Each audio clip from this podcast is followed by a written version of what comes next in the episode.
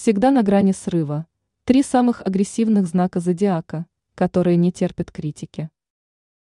Некоторые представители зодиакального круга вспыхивают как спички из-за любой мелочи. При этом в гневе они могут наговорить и натворить лишнего, поэтому лучше их не злить. Овен. Люди, рожденные под этим знаком зодиака, в гневе действительно страшны. Их слова и поступки в таком случае могут быть жестокими.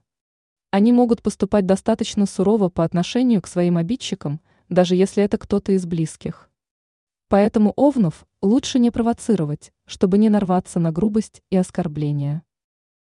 Скорпион. Скорпионы чрезмерно эмоциональны. Они могут очень быстро вспыхнуть из-за любого пустяка. Причем в гневе они не особо разборчивы в выражениях.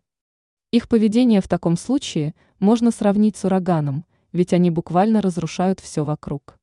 Представители этого знака вполне могут затаить злобу и после еще долго отыгрываться на своем обидчике.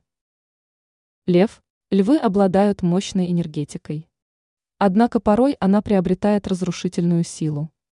Поэтому если вы разозлили льва, то стоит ждать беды. В гневе они могут быть неуправляемыми и резкими. Порой может казаться, что у их ярости просто не границ.